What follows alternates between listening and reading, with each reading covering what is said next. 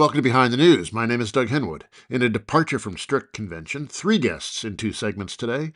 Jeet Heer will talk about politics in the Indian American community in light of the presidential campaigns of two of its members, Nikki Haley and Vivek Ramaswamy. And then we'll hear from Steve Maher and Scott Aquanno, authors of The Fall and Rise of American Finance, just out from Verso. The presidential campaigns of Vivek Ramaswamy and Nikki Haley have brought Indian Americans to a new level of political salience. Jeet Heer, national affairs correspondent for The Nation, has an article in the February edition of the magazine, which has gone from weekly to monthly, reflecting the pressures on print these days, on the two candidates and the larger role of the Desi diaspora in American society. Jeet Heer. He opened the piece with uh, a quote from Toni Morrison that uh, it's a rite of passage for immigrants to become haters. She is specifically saying haters of black people, but uh, it does seem to be a, a broader palette of hate objects today.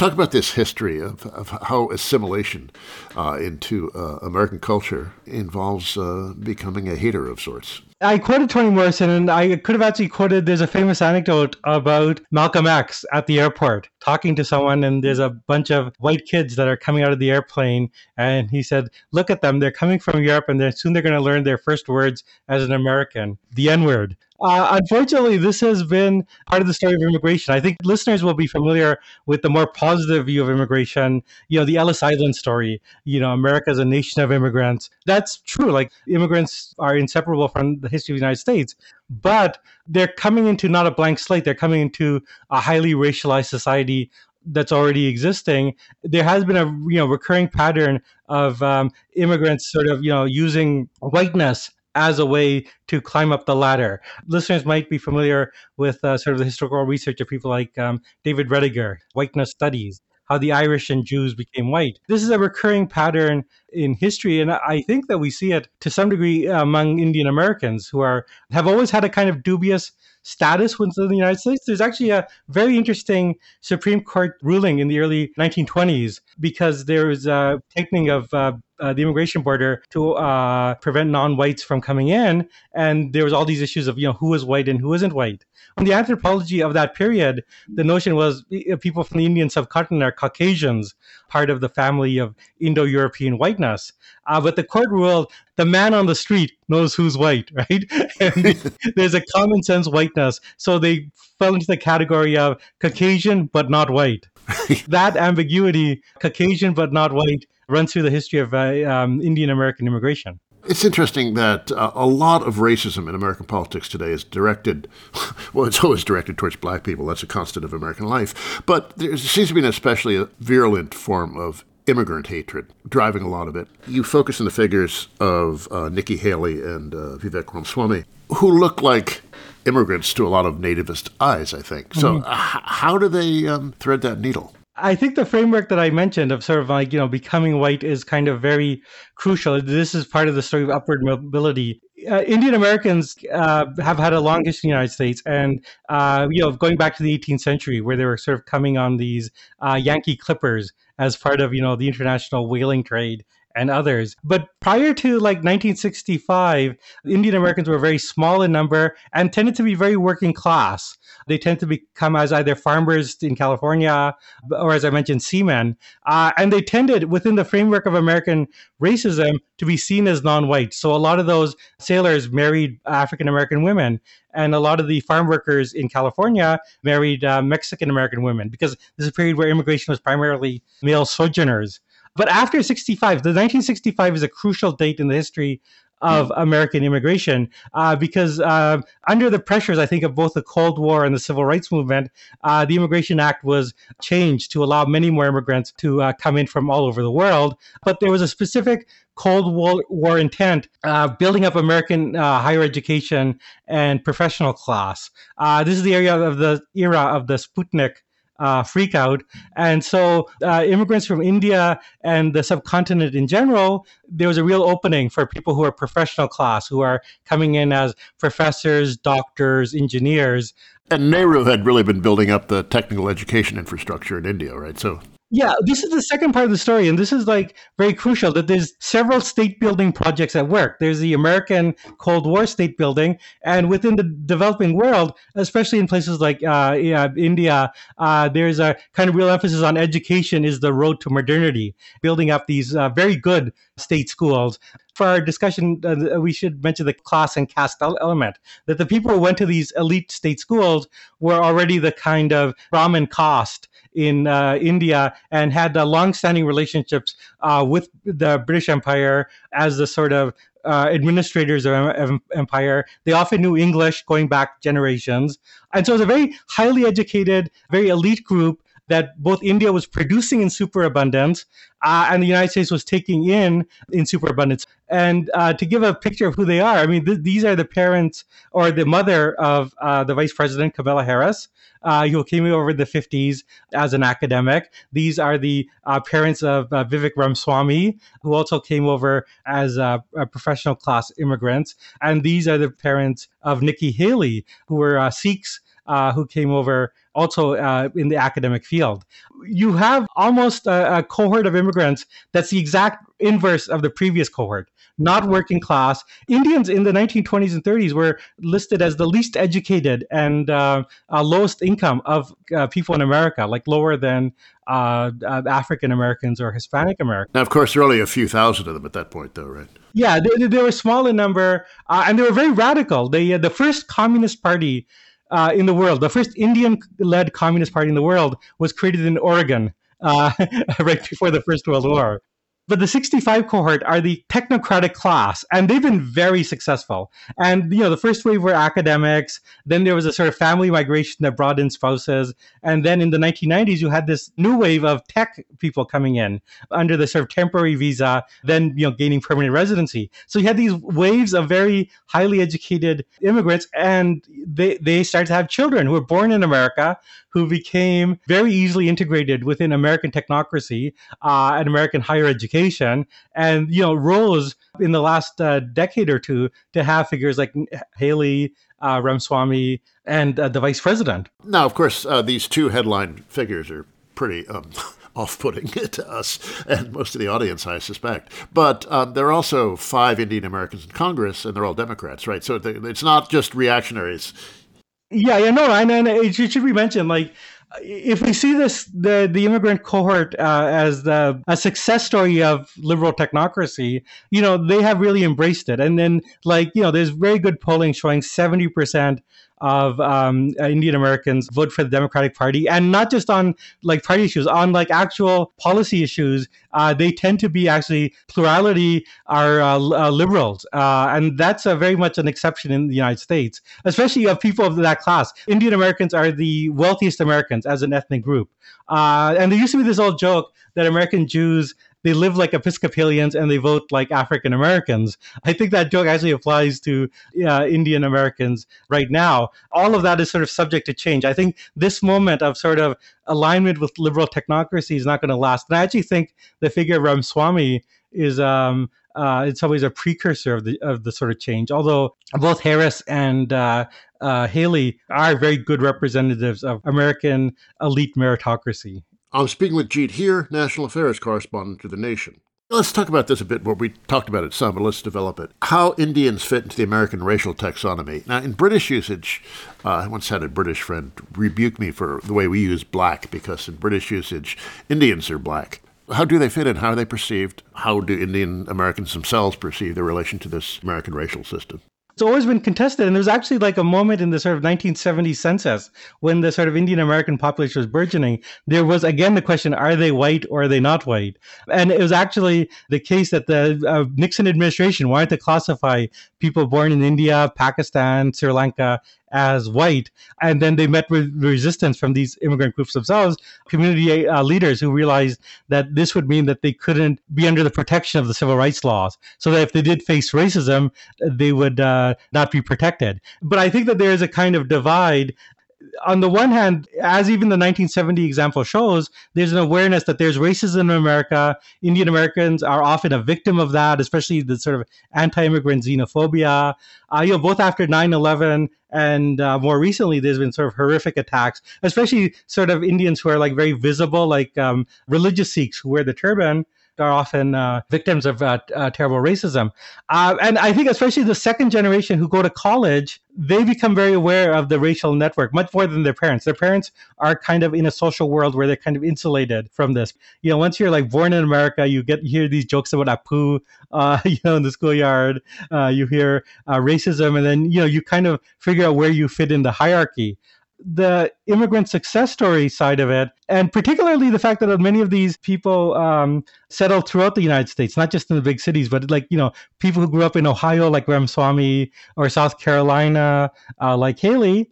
I think it's easy for them to m- maybe identify with the white majority who, after all, hold all the power. Uh, Haley's talked about, a little bit about this, about how, you know, when she was in school, she was in a beauty pageant and they weren't sure whether she counted as black or white.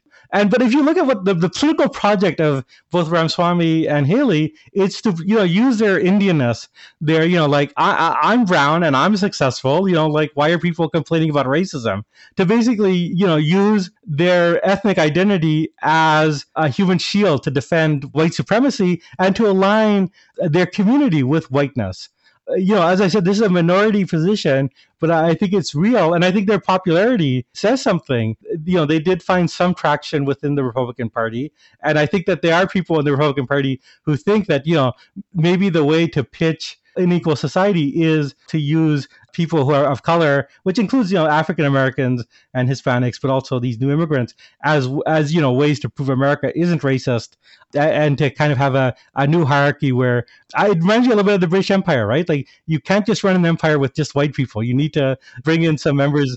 You need your comprador class.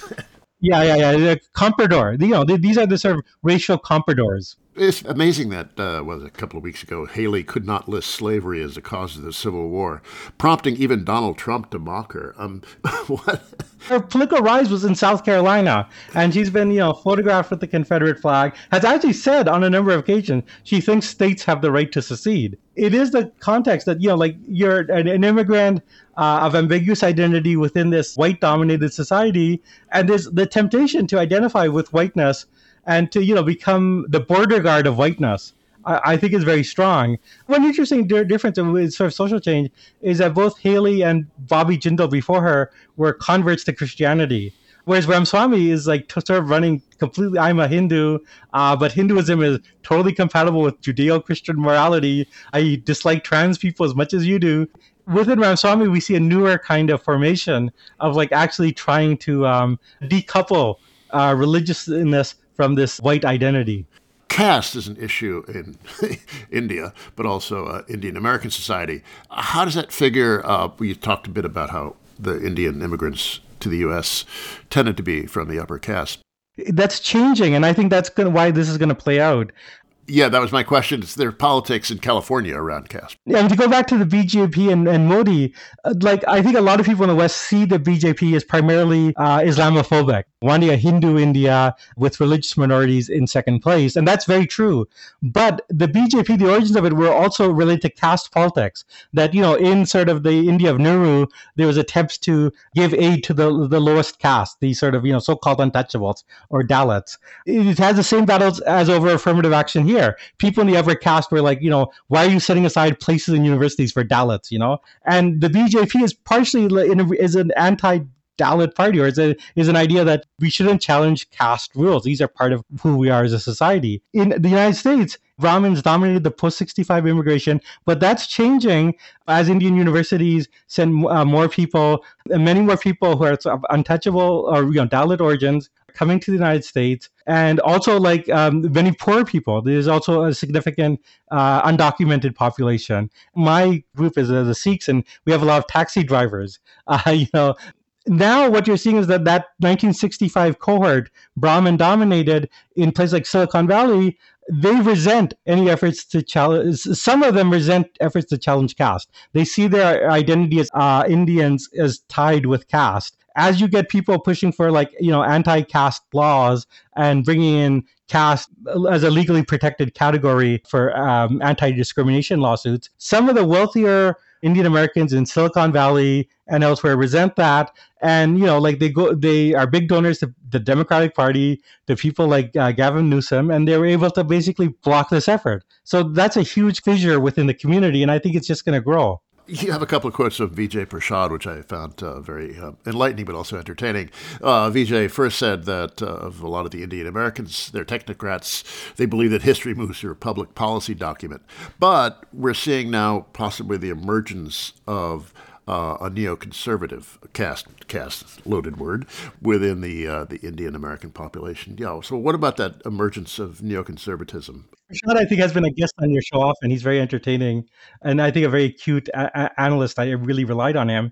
But I mean, he had documents that the so-called Indian lobby in Washington that very much models itself as a- on AIPAC. They want what AIPAC has. They think like you know we have a group of very successful immigrants who have a lot of money. There's a familiar pattern of sort of diasporic extremism that you know the people in the diaspora develop like very acute anxiety about identity and become uh, go overboard. And you know, like you know, the classic case of the Irish Americans in Boston uh, supporting the IRA, or you know, like in Brooklyn, uh, you get some of the uh, the most rabid uh, supporters of uh, the right wing of in Israel and of settlements, right? So there is that minority cohort within the community that is specifically modeling itself after AIPAC, with the idea that like India and America are actually like foreign policy wise becoming closer.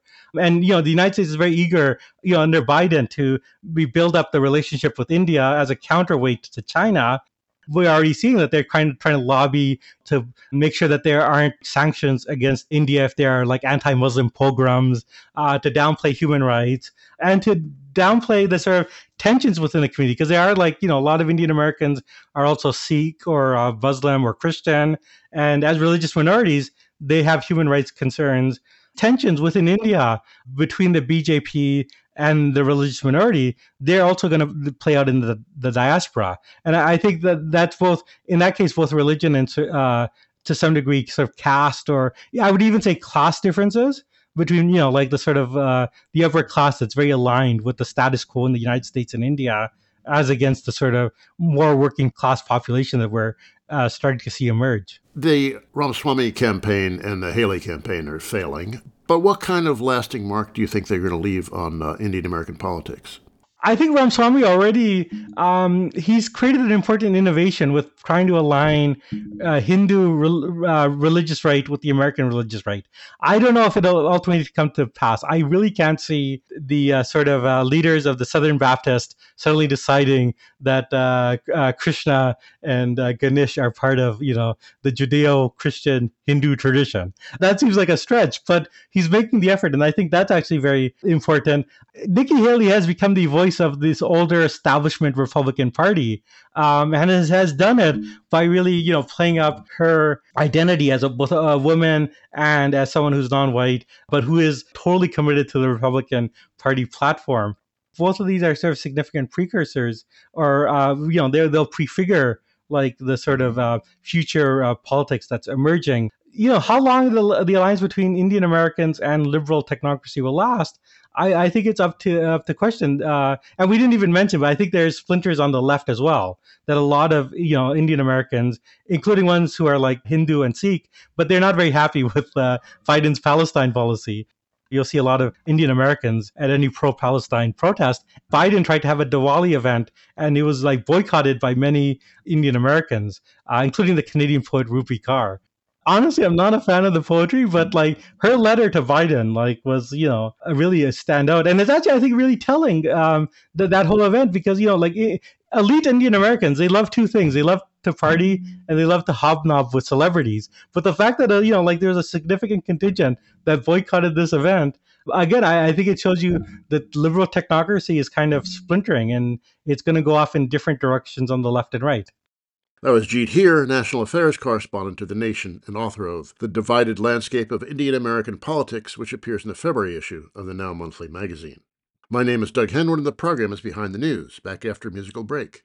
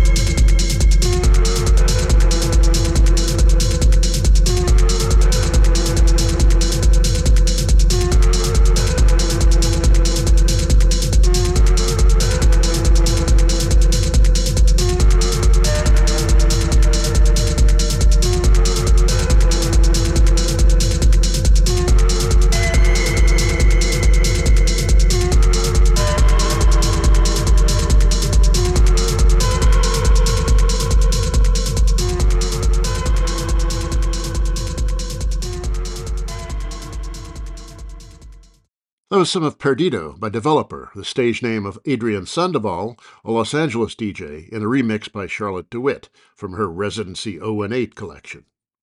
Next, who owns and runs corporate America? This is a topic I've got a long history with, beginning with my 1996 book Wall Street, which you can download for free at wallstreetthebook.com. It includes an extended look at the evolution of the corporate form, notably its transformation by the shareholder revolution of the 1980s. That revolution took corporate America from a world largely run by managers, with stockholders almost vestigial, to one where stockholders and their interests were dominant. A major reason for this transformation is that coming out of World War II, stocks are overwhelmingly owned by dispersed, though of course well off, individuals, to one where ownership became more concentrated in institutions like pension funds. Individuals are hard to organize in order to lobby corporate managers to change their policies. Giant pension funds aren't. Also, CEO pay was transformed from a straight salary, high but modest by today's standards, to one largely dependent on the stock price. The point was to make managers think and act like shareholders, not autonomous operators. So, where are we now?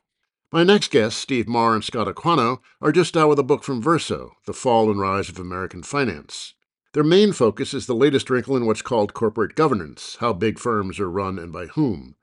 Coming out of the 2008 financial crisis, a new set of players emerged in the financial scene the giant asset managers, notably the big three BlackRock, Vanguard, and State Street.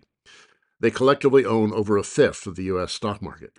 Much of that bulk comes from running index funds, pools of money designed to replicate market benchmarks like the S&P 500.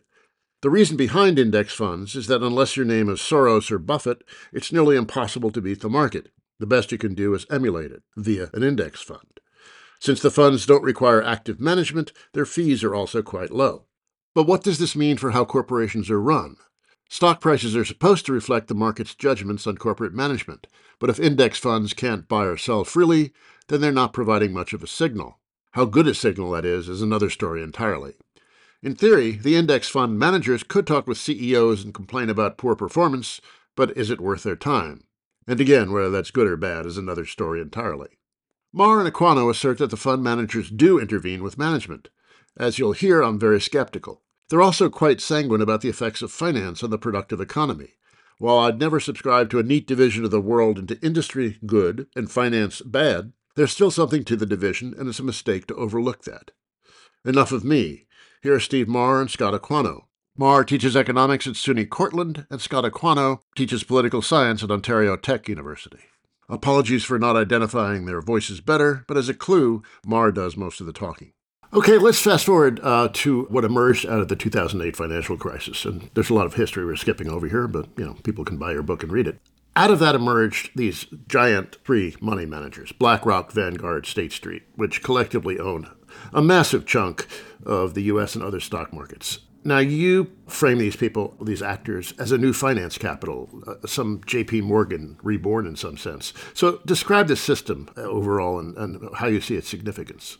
So basically, what you see coming out of the 2008 crisis is the massive concentration of the already highly concentrated pools of ownership within the pension funds in the hands of these three giant asset management companies that you just mentioned. They pull together the already concentrated pools into kind of super pools of ownership capital. That's the primary base of their power. Uh, on the basis of this passive investment revolution, whereby they are able to offer very, very low fees and relatively high returns compared to other options, given the very low interest rates of the period. So they, they amass together very large pools of, of shares and they become the most concentrated ownership force in the history of capitalism, owning something like an average of 20% of 98% of the S&P 500, uh, with, with, an average of 20% holdings in each firm.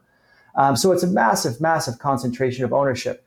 Because these firms are passive investors, meaning that they literally, by contract, are barred from trading other than to reflect the movements of particular firms within indexes like the S&P 500 or, or the FTSE 1000 or, or the NASDAQ. They, they can only trade shares to track the relative weight of firms in an index, that their portfolios reflect the same ordering of firms as those indexes do. What they have to do, since they can't just dump shares of, of, of firms that are underperforming, is they have to engage in more direct methods of intervention to ensure that the value of those assets increases. And that is to say, since their since their profits are calculated as a percent of their assets under management, they have a, a direct incentive to ensure that those that the value of those assets continues to rise. And so, in order to do that, they have to intervene directly, work directly with the management of those corporations in order to ensure that the strategy, et cetera, and, and structure of those corporations is such to remain competitive and, and, and ensure the, the rising value of those financial assets. So rather than, than dumping the shares of underperforming firms, they have a they take a role in overseeing the creation of surplus value, the production of surplus value within those corporations. Very similar, therefore, to the role of JP Morgan in the sense that they're coordinating across networks of firms to ensure that their overall ownership interests are respected. They're not micromanaging those firms. What we're talking about here is corporate control. And the point that's, that we're trying to make is that there is a, a layer of power that is formed over and above the internal managers of those industrial firms um, that they are accountable to in some sense. This is where I um, have trouble with your argument. There's not that much that they actually do intervene. I mean, you provide some from things that Larry Fink says, or reports from Vanguard and BlackRock, but uh, there's a fairly large literature now. Uh, I'm thinking, for example, of Lucian Bebchuk and Scott Hirst, who argue that they don't uh, intervene. Uh, they don't have the incentive to intervene because it's just not worth their time and effort. The payoff would be so small because any increase in stock prices, because their fees are so low, would have very little direct effect on their income. BlackRock has about 70, a staff of about 70, monitoring its huge portfolio, which works out to about one workday per year per stock. Uh, so they, they really don't have the staff or by Bebchuk and Hirst's argument, the incentive uh, to intervene much. They vote with management about 90% of the time. And they don't, don't want to annoy CEOs by intervening because they want their 401k business. So I see a situation in which a huge portion of the stock market is controlled by holders who can't sell. Uh, which interferes with the 1980s notion of the market as a real time report card on corporate management and who don't have the incentive to intervene. So it looks like a, a situation where corporate governance is on autopilot, which is one reason that uh, Dorothy Lund of the uh, Columbia Law School says they shouldn't even be allowed to vote their shares. What is your evidence of all this extensive intervention? Well, first of all, I mean, it's it's it's uh, the the amount of power that any shareholder has over corporate governance is going to be proportional to their holdings it's it's unrealistic to think that that any corporation undertakes any kind of significant strategic action without coordinating with the firm that owns 20% of their shares. But now the CEO is say, uh, okay, why should I listen to you? You're not, you can't sell my shares, so why should I listen to you? Well, they can vote in shareholder meetings, and I think in general, what happens is is the times when you see when times when you see these firms voting against management in shareholder meetings, the 10% in the figure that you gave, is was really the kind of last resort for these for these firms for these large owners. I mean, in general, one would expect that that there's routine coordination that goes on between management and these large owners, and that only in, in very extreme cases in which in which had been some breakdown of the normal forms of coordination would it go so far as as the owners needing to actually vote against management in the most extreme case to unseat management. Given that they vote against management a surprising amount of the time and uh, support uh, the, obviously the threat that they would support independent shareholder proxy initiatives uh, in the, advanced by more aggressive activist shareholders is always there. And so that's why Scott and I argue that that the the more aggressive, uh, newer, smaller hedge funds that emerged uh, following the 2008 crisis are a key part of this whole system, because these activist investors being there means that there's always a threat that these 20% owners, BlackRock, State Street, Vanguard, on average, owning 20%, uh, that these 20% owners could vote in support of uh, independent shareholder initiatives that do have a significant uh, uh, disciplinary effect over, over industrial managers. And so there's a, there's a strong incentive to make sure that, that the BlackRocks of the world are not, are not in opposition to what management is doing. And in extreme cases, when these normal routine forms of coordination behind the scenes break down, they do vote against management. So more so it's actually surprising in a way. It's it's it's a considerable amount of the time that that these that these firms do vote against management, uh, given that that one would expect this is going on behind the scenes. There is a, a paper from a couple of years ago written by uh, an investment banker who then reformed his life after having cancer. That's another story entirely. But the title of it was something like uh, "Indexing is worse than Marxism." Yeah, I saw that. and the argument is that there is no discipline being provided by the shareholders uh, because it is just so passive. So I don't know. I, I, your your view of these guys as extensively intervening is is I would say not widely shared uh, either by practitioners or um, academics. I mean, look, the key point we're trying to make here is is that is that this is still capitalism. And I think the, the, the, argument we're really trying to challenge, in fact, is the one that's put forward by a pretty influential strand of social democratic literature, holding that basically, as Hilferding argued, these guys have basically formed a command economy and that they are effectively planning out uh, production. They are planning out the, the industrial economy. They are engaging in restraining competition through anti competitive forms of price fixing effectively in the firms that they own, preventing the corporations that they own from competing with one another. And so, therefore, the main political objective is to restore competition by breaking these ownership blocks up. And so, this is really what we're trying to push against. We're trying to say that yes, these, these, these firms are highly concentrated and centralized. Yes, the ownership stakes that they hold are unprecedented. Uh, and in many respects, the kinds of networks that they form across the firms that they own resemble those of the of the, of the late 19th and early 20th century, the, the networks of J.P. Morgan. But in both cases, just as Hilferding was wrong to say that the J.P. Morgans of the world were were engaged in anti-competitive price fixing, et cetera, uh, and day-to-day micromanagement of those firms, so too is that wrong in the case of Larry Fink and BlackRock, right? And so and so the the the point is that that each that BlackRock, State Street, Vanguard have an interest in maximizing the competitiveness of each individual firm that they own, and that you know the example frequently given, for example, of the airline industry, that supposedly these owners are are preventing are, are preventing prices from falling for for airline travel. Uh, that's the most frequently cited case, but it's it's generalized, and people kind of assume a lot of the literature kind of assumes that this is going on, you know, widely across the economy, and so therefore the rise of these of these uh, asset management companies is coming with higher prices, more sluggish growth, et cetera, et cetera, as they engage in their monopolistic practice, practices.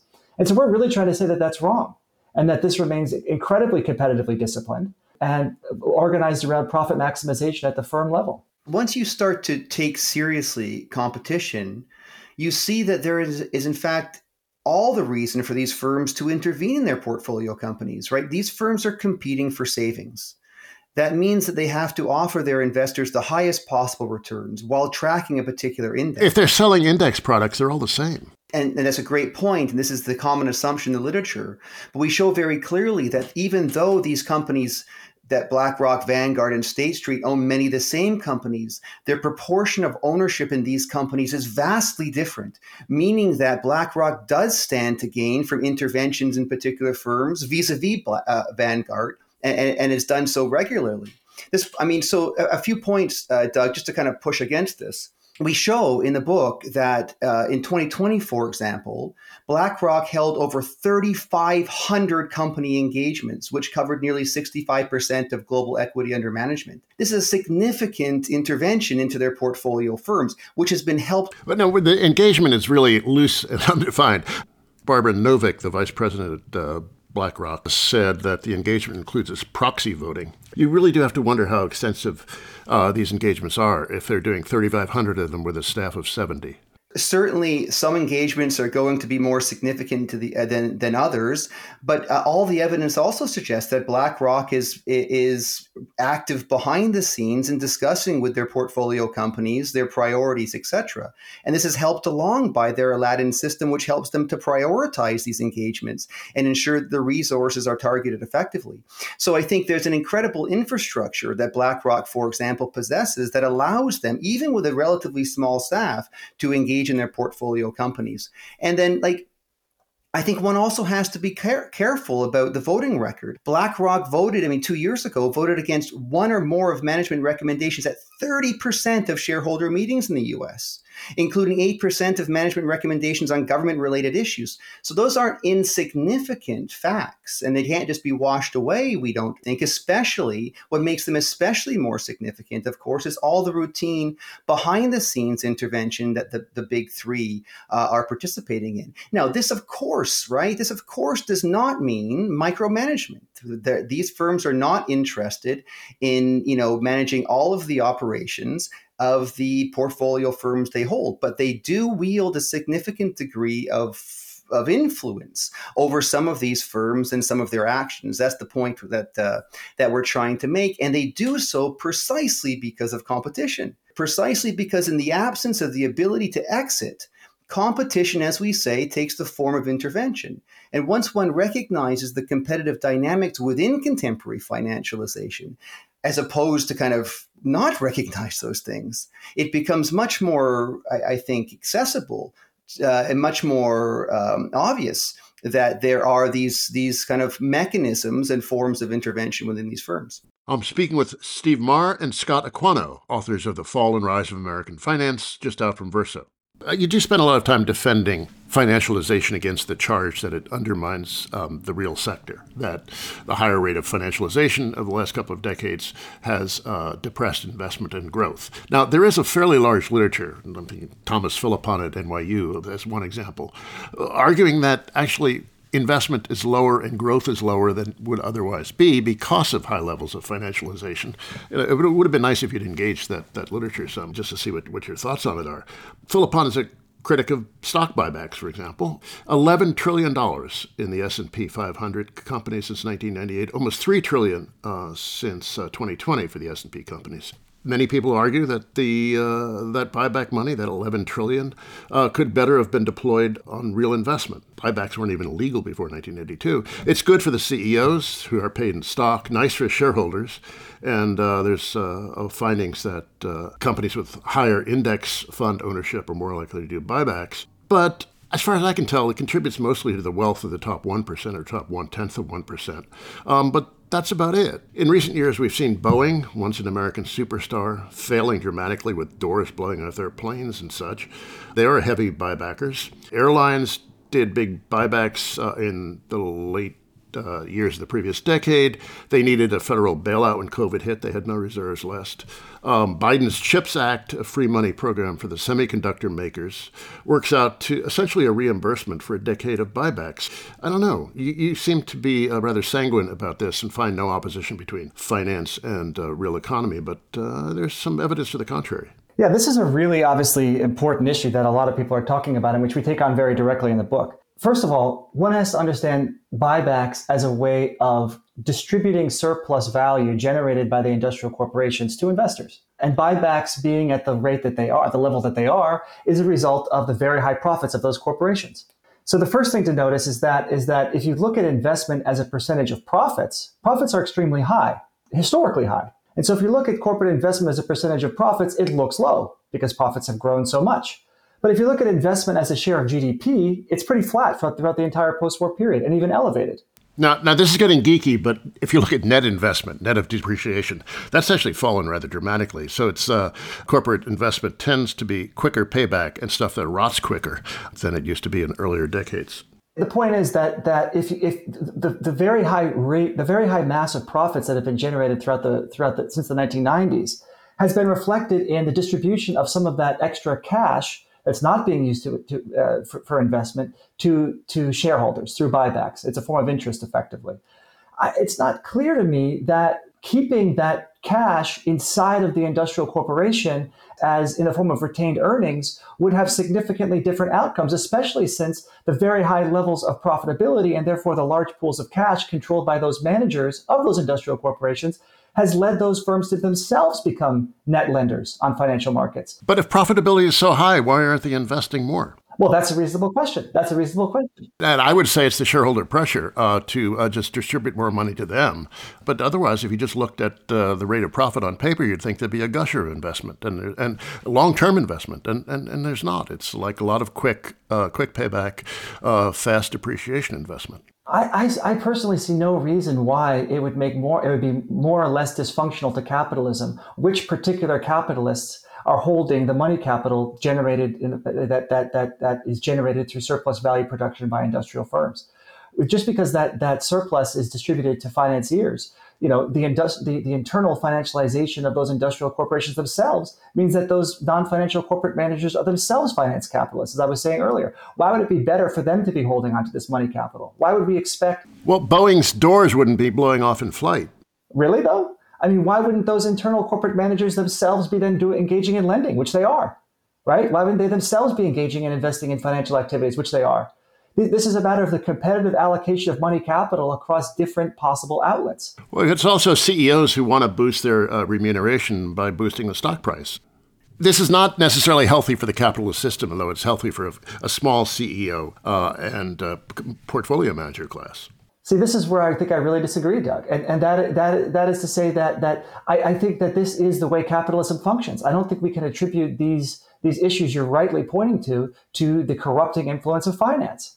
I think this is the way capitalism functions, and whether you if you force uh, internal corporate managers to hold on, if you force this money capital to stay within the industrial corporations rather than be distributed to financiers, I don't see any reason why, based on just the logic of competition and trying to maximize their own returns, you wouldn't see the same results. Cost cutting, just-in-time production. It was the it was the industrial titans uh, of Japan which invented just-in-time production, competitive, flexible restructuring of production. Right, which is what's which is what's coming home to roost in the form of Boeing's catastrophes. I don't think you can peg all this just on finance. And I think that if, if, if these pools of money capital were retained in the hands of industrial managers within these industrial corporations, I don't see any reason to believe that they wouldn't themselves then invest more extensively, as they have been, in financial activities, which in fact is nothing other than circulating money capital across the economy to be invested wherever it is most profitable. That's just capitalism. And finance is enabling that circulation of money capital across the economy, not corrupting it buybacks were illegal before 1982, and you know you, you point to the, um, the the influence of the state on shaping the capitalist system. That's one example where the state did something uh, very consequential that most people, of course, don't think about very much. But the state could change that. Well, yes, and, and we, we talk about that in the book, the, the, the SEC shift that, that legalized buybacks. And this was effectively a, a, a move that, that legalized or that permitted new channels for the operation of interest bearing capital. I mean, you know, we could get technical about this, but basically, buybacks are a form of interest, right? They're a form of interest uh, paid back to financiers, holders of interest bearing capital. And, and that move on the part of the SEC was really about institutionalizing the, the, the hegemony or the power within the capitalist class of, of shareholders and financiers, which we discussed earlier. Um, so, so what you see is, is surplus being generated within these firms and being redistributed to investors, right? And, and that's taking the form of buybacks. So the stock market is, as you pointed out in your very important book, Doug, Wall Street, the, the stock market is indeed a mechanism or a, an institutional avenue for redistributing surplus. Uh, not uh, not it's primarily one for raising capital, and that is, is simply an institutional channel through which these hierarchies within the capitalist class are, are institutionalized and consolidated right? And, and there's just no fundamental reason why one group of capitalists having control of capital would, would be better or more or, or, or more dysfunctional for the overall capitalist system, given the, the, the, the where profits are generated and how, than, than another. We're running out of time, and so I want to turn to a topic dear to all our hearts our mutual friend Karl Marx.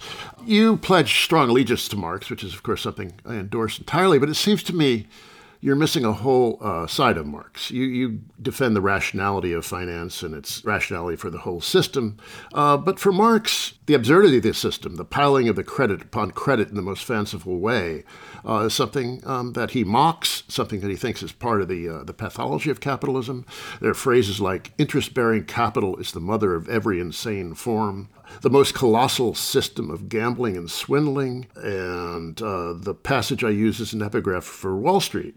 The credit system is one enormous centralization that gives this class of parasites a fabulous power, and I almost called the book Fabulous Parasites for this reason, a fabulous power not only to decimate the industrial capitalists periodically, but also to interfere in actual production in the most dangerous manner. This crew no- know nothing of production and have nothing at all to do with it.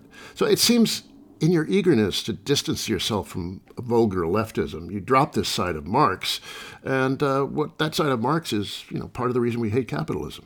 Yeah, I mean, I, so I, I, I think I think nobody, certainly Scott and I are not trying to argue here that that financialization, et cetera, doesn't have contradictions and crisis tendencies, or that there's no speculation that occurs, or that uh, you know there aren't excesses in the financial system. And in fact, the book itself lays out the entire history of the American capitalist system as, as evolving through a, series of four very extreme crises that are often that have been associated with primarily with, with financial uh, activities, starting with the 1929 crash, which, which brought an end to the classical period of finance capital.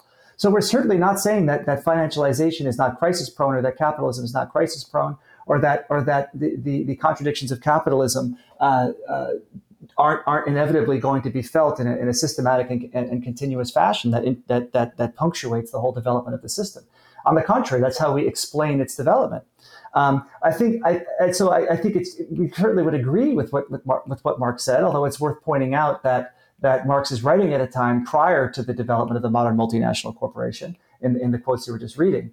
But, but I think the more important point in Marx, uh, when, in, in, terms of the overall thrust of his argument in Volume 3 especially, is the danger uh, uh, from the point of view of the working class of trying to separate finance versus industry, of, try, uh, of trying to pin all the evils of the capitalist system on the supposedly true, par- truly parasitic financiers, and therefore ignore the role of the industrial capitalists, who are the actual exploiters of the working class. And, and uh, Mark, Marx writes eloquently and extensively about this in Volume 3. And so I think this is really what we're trying to take on the social democratic argument that the true bad capitalists are the financiers. They're the true exploiters. And so workers should team up with the good capitalists, the, the, the industrialists who are their bosses, to, to rein in the power of the true exploiters. And then we can restore good old happy golden age Keynesian capitalism. That's just fundamentally unrealistic. And it's not like that system was so good in any case. And moreover, the modern form of financialization, as I was describing earlier, took, took, took shape precisely during that golden age of capitalism, in which we supposedly have a pre-financialized, industrial-led manufacturing capitalism. It was it was the contradictions of that moment that generated the financialization of those firms uh, as they as they diversified and internationalized, and, and top management was converted into finance capitalists, as I was mentioning earlier. Um, so, so I think what we're really trying to take on here are these are these these reformist arguments that that basically try to pin all of the evils of capitalism on finance. And I think this is so widespread in the literature. And Marx himself cautioned against this very strongly in Volume Three. All right, and the final question: another side of Marx that you allude to, uh, but don't really endorse and sometimes even express some hostility to, is a more utopian one that the joint stock company shows that owners are useless and offer some promise for a better society. The abolition of the capitalist mode of production within the capitalist mode of production itself. You do quote that passage. But he goes on to say capitalist joint stock companies, as much as cooperative factories, should be viewed as transitional forms from the capitalist mode of production to the associated one. Uh, and then I would also, you know, say that uh, the uselessness of owners, this owning class, uh, is really highlighted, I think, by these big three. Now, you think they're really intervening with management. I am very skeptical about their intervening very much. They seem like pretty passive, um, and that's the whole idea of passive investment. Uh, so there's this political opportunity missed here in seeing uh, the growth of these giant asset managers as a really fat target for political agitation. They bring nothing to the party. They contribute no real capital to production to speak of. And um, why not do away with them? Well, I think we should do away with them, but but I think that, that the reason why we should do away with them is different than what a lot of people think, or the reason why they're a problem is different than what a lot of people think. As I said, there's an extensive literature arguing that these guys are basically controlling corporations in order to engage in effectively monopolistic forms of, of cartelization and trust building, which which which result in higher prices and, and eliminate competitiveness because they coordinate across these corporations and prevent them from competing with each other. It's a very extensive legal literature and, and, and political economic literature that makes this case. And this is really what we're trying to challenge, right? That these guys have built a command economy because they haven't. Um, what they've actually done is is enact the the fundamental dynamics and, and pressures of, of capitalism, and, and, and they have an interest very directly in in maximizing the competitiveness of the individual firms that they own. So I think we should get away do away with them, but I don't think they're the only problem.